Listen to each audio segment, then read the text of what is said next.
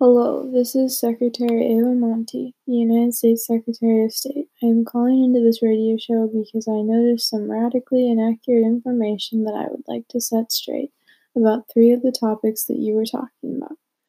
First of all, the critical issue of the United States has with North with the North Korean crisis. This issue dates back to the beginning of the Cold War which the United States got involved in to stop the spread of communism, and North Korea has what we would all call a communist like run government. Now, these ideological differences have resulted in a crisis today because of North Korea's nuclear advancements. In August of 2017, U.S. intelligence agencies determined that North Korea can miniaturize its nuclear weapons to fit inside a missile. They are violating the rules of the UN Security Council by developing long-range missiles, some of which are thought to have capability of reaching the United States. The best way to go about handling an extreme and unbalanced government like this is to not necessarily believe everything they say. Although leader Kim Jong un has made agreements with South Korean and US leaders to denuclearize, I don't think we should trust him enough to remove the 29,000 troops that we have stationed at the border because of its radical past actions and how little we know about North Korea. The second issue I would like to talk about is the Israeli Palestine conflict. Palestinians and Israelis have been fighting over the Gaza Strip since the Palestinians moved back after being persecuted by the Nazis of World War II.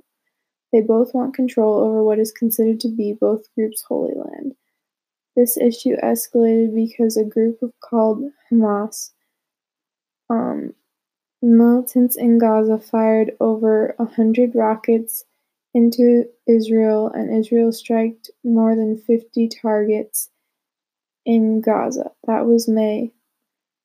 Israel and U.S.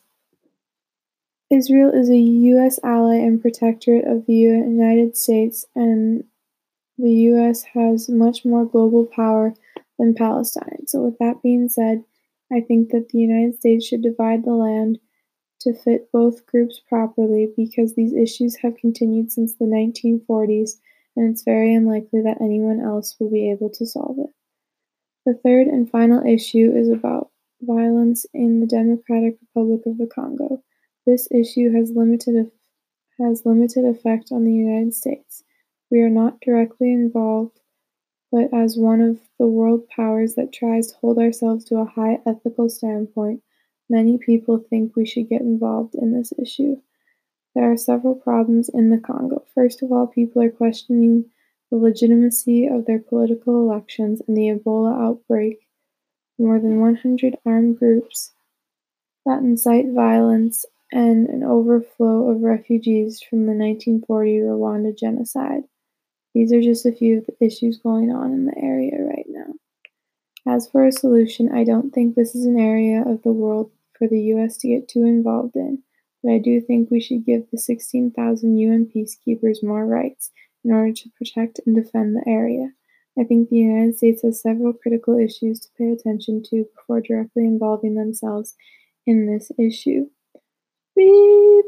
This radio show was brought to you by Downy Ultrasoft keeping your clothes clean and soft.